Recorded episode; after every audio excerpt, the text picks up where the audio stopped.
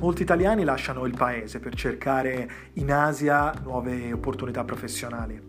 Luoghi come la Cina, l'Australia, la Nuova Zelanda e Hong Kong sono destinazioni privilegiate dove i migranti moderni possono trovare nuove occasioni di lavoro, nuove opportunità professionali e salari più alti. Spesso però tralasciano delle questioni importanti, per esempio il trattamento sanitario adeguato o l'accumulazione della propria pensione o l'educazione dei loro figli. Queste sono tutte questioni che tratteremo nel podcast di Asia Risparmio io sono Alessandro e questo è il mio prossimo episodio.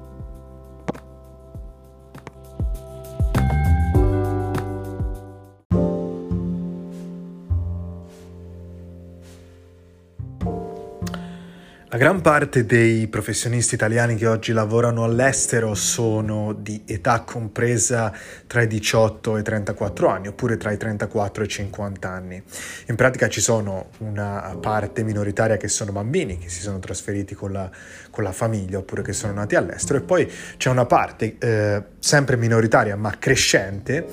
costituita da anziani. Crescente perché? Perché sta nascendo una nuova figura sociale in Italia che è il migrante previdenziale, cioè la persona che decide di andare all'estero quando ormai ha già superato i 60 anni ed è in età da pensione e lo fa perché eh, con la propria pensione non riesce a tirare avanti, quindi preferisce andare in paesi dove c'è minor carico fiscale, costi della vita più bassi e quindi riesce a riguadagnare un po' di status con la propria pensione. Al di là però di questi fenomeni che sono interessanti ovviamente a livello sociale, quello eh, su cui a mio avviso vale la pena puntare i riflettori in questo momento sono i giovani e gli adulti che vanno all'estero, che non sono soltanto i cervelli in fuga. Quando si parla di emigrazione in Italia, cioè di italiani che vanno all'estero, che se ne parla in realtà abbastanza poco rispetto all'immigrazione, si parla sempre dei cervelli in fuga, cioè dei, delle persone che eh, andrebbero a, ehm, a offrire le proprie capacità accademiche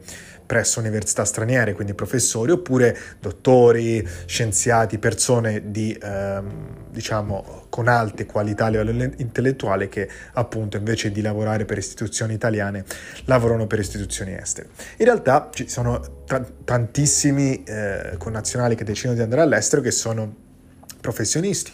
magari con una laurea, con un master, con un PhD o anche senza tutte queste cose, che decidono di esplorare opportunità all'estero per cercare di farsi una carriera in una maniera che non riescono a trovare o secondo la loro percezione non riescono in questo momento a, uh, appunto, a trovare niente in Italia e quindi decidono di uh, trovare, di cercare delle opportunità all'estero e tentare di sviluppare un, per, un percorso professionale che sia uh, adeguato alle proprie capacità, al proprio livello di istruzione e alle proprie ambizioni.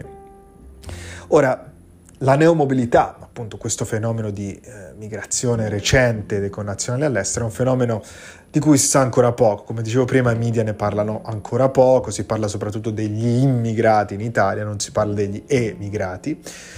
Uh, quello che si può vedere nella società presente è che le carriere all'estero avvengono in maniera più veloce, i salari sono più alti, il carico fiscale è più basso, le possibilità quindi di trovare degli, eh, delle realtà, dei contesti a livello di mercato del lavoro più appropriati per uh, il professionista che vuole crescere professionalmente sono più alte rispetto all'Italia. Ma in realtà secondo me le conseguenze più interessanti sono quelle sul lungo termine, che sono ancora quelle appunto ancora meno studiate, ancora meno chiare, soprattutto a livello di stabilità finanziaria. La domanda che viene da chiedersi, per esempio, è questi eh, professionisti all'estero come si costruiranno la pensione, come costruiranno la loro stabilità finanziaria. Nel caso avranno bisogno, per esempio, di prestazioni assistenziali, come faranno a riceverle? Uh, si parla di, uh, di professionisti che hanno una vita professionale molto diversa da quella dei genitori, non, avranno, uh, non hanno il lavoro regolare che avevano i genitori, contratti a tempo determinato, quindi anche le loro contribuzioni allo Stato sono diverse. Diciamo pure che molti di questi professionisti che vanno all'estero, iscritti AIRE, sfruttano la possibilità di non versare più i contributi in Italia, che è il grande vantaggio, diciamo così, di essere iscritti all'anagrafe degli italiani residenti all'estero, però in molti non fanno presente che questo, a questo vantaggio corrisponde una contropartita, cioè il fatto di non, di non, ricevere la pensione, di non avere prestazioni previdenziali e assistenziali garantite dagli eh, enti statali, quindi dalla, dal, dal settore pubblico italiano. Quindi di base ci dovranno essere altre risorse, altre fonti dalle quali eh, questa classe di professionisti, questi migranti moderni, eh, trarranno le proprie pensioni. A mio avviso, quella più comune sarà la costruzione di una posizione previdenziale autonoma, che corrisponde sostanzialmente all'apertura di fondi pensionistici privati, che nascerà anche dalla possibilità di sfruttare contesti finanziari vantaggiosi. Pensiamo per esempio a tutti gli italiani che oggi lavorano in Cina o a Hong Kong, che sono in un numero crescente. Potranno sfruttare il contesto finanziario di Hong Kong che appunto si basa sulla pianificazione privata, per, anche per i locals, per le persone che vivono a Hong Kong, potranno sfruttare appunto questo mercato di prodotti di risparmio per farsi dei prodotti, per farsi delle, dei, dei, fondi privati, per costruirsi delle pensioni private e quindi per costruirsi una posizione previdenziale autonoma. Posizione previdenziale autonoma che non, non consiste soltanto nell'apertura di una pensione privata, corrisponde anche nella messa in forza di tutti quei dispositivi finanziari sostitutivi delle prestazioni assistenziali pubbliche, per esempio le polizze vita, le polizze LTC, quelle che vengono definite le critical illness o le long term care, ossia quelle polizze che garantiscono dei capitali alla persona che si sostituiscano ai sussidi, agli indennizi che sono a sostegno del cittadino in Italia. Sono anche modi per proteggere le proprie pensioni private. Se si mette in forza un dispositivo di creazione di ricchezza come un piano di risparmio, bisogna anche dotarlo di un'assicurazione, cioè bisogna anche fare in modo di eh, come dire, continuare a contribuirvi anche nel caso in cui non si, più, non si, sia più nella posizione di ricevere un salario. Ed è qui che entra in gioco l'assicurazione long term care, parte del cui capitale potrebbe essere utilizzato per continuare a finanziare il proprio piano di risparmio, nel caso in cui succedesse qualcosa. Quindi messa in forza di piani di risparmio, pensioni private, piani assicurativi. Piani di risparmio anche per l'educazione dei figli. Questa è una cosa che i migranti moderni dovranno considerare L'educazione dei figli avverrà secondo una prospettiva molto più internazionale rispetto a quella in cui siamo nati e cresciuti noi. Quindi si dovrà mettere da parte dei fondi per garantire ai propri figli una educazione internazionale e molto spesso per potersi permettere questa educazione internazionale bisogna iniziare a pianificare già da età molto precoci, quando il bambino è molto piccolo, fare in modo che il piano di accumulo messo in forza per l'educazione del proprio figlio abbia perlomeno 15-20 anni come orizzonte temporale per accumulare e creare valore contante dal quale si potrà poi attingere per finanziare l'educazione universitaria dei nostri figli quando raggiungeranno quell'età.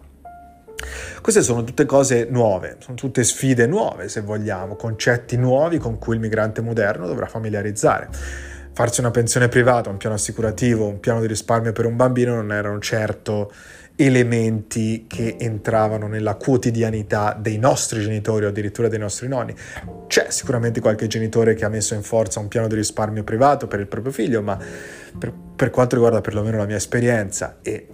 parlo di queste cose, vedo clienti tutti i giorni, sono rari i genitori che eh, diciamo familiarizzavano e mettevano in forza questo tipo di elementi, questo tipo di dispositivi finanziari per i propri figli, mentre per la generazione attuale di professionisti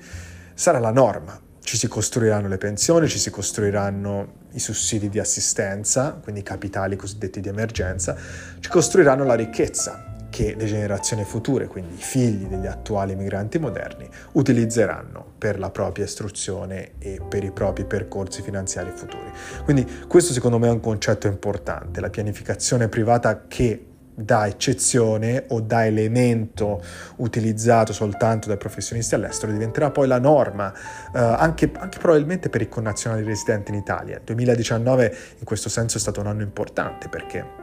ha segnato un'allocazione di capitali record in prodotti di risparmio gestito, quindi anche gli italiani che vivono e risiedono in Italia e che teoricamente hanno accesso alle pensioni pubbliche, in realtà hanno un'aspettativa che si riduce sempre di più eh, per quanto riguarda il welfare generale. Infatti la percezione è quella di debolezza degli enti previdenziali italiani e quindi il ricorso al cosiddetto welfare integrativo, le cosiddette pensioni supplementari, complementari, piani di risparmio, pensioni private. Quindi probabilmente anche in Italia ci sarà un ricorso sempre maggiore a questo tipo di soluzioni.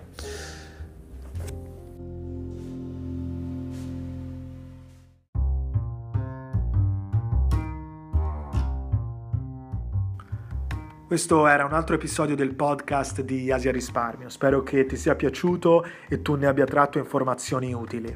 Se vuoi saperne di più oppure vuoi fare una chiacchierata in privato, contattami con un messaggio su LinkedIn. Mi trovi sul profilo Alessandro Meccheri, scritto Alessandro M-E-C-C-H-E-R-I,